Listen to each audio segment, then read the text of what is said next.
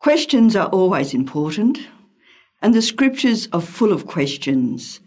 Particularly revealing is the first of these spoken by God. Where are you? As you know, these words were addressed to the man and the woman who walked intimately with God in the cool of the evening, but were now in hiding. This is a question that God constantly asks us as we journey through life.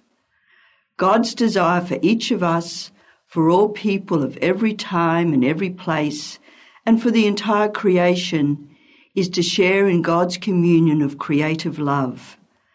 Our desire matches God's desire. We long for union, for communion. We know that it is fractured relationships that cause the sin and suffering of the world, and this affects us personally as well as communally.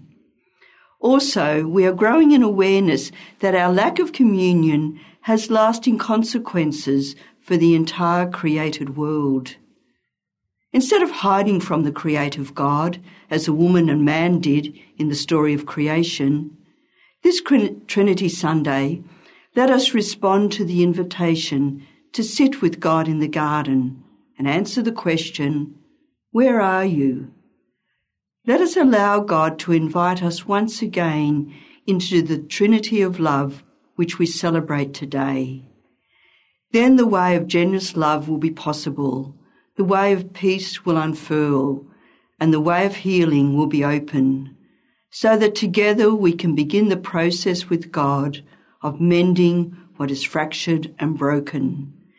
Then too we will delight with Lady Wisdom as she proclaims, when God marked out the foundations of the earth, then I was beside him like a master worker. I was daily his delight, playing before him always, playing in the inhabited world and delighting in the human race.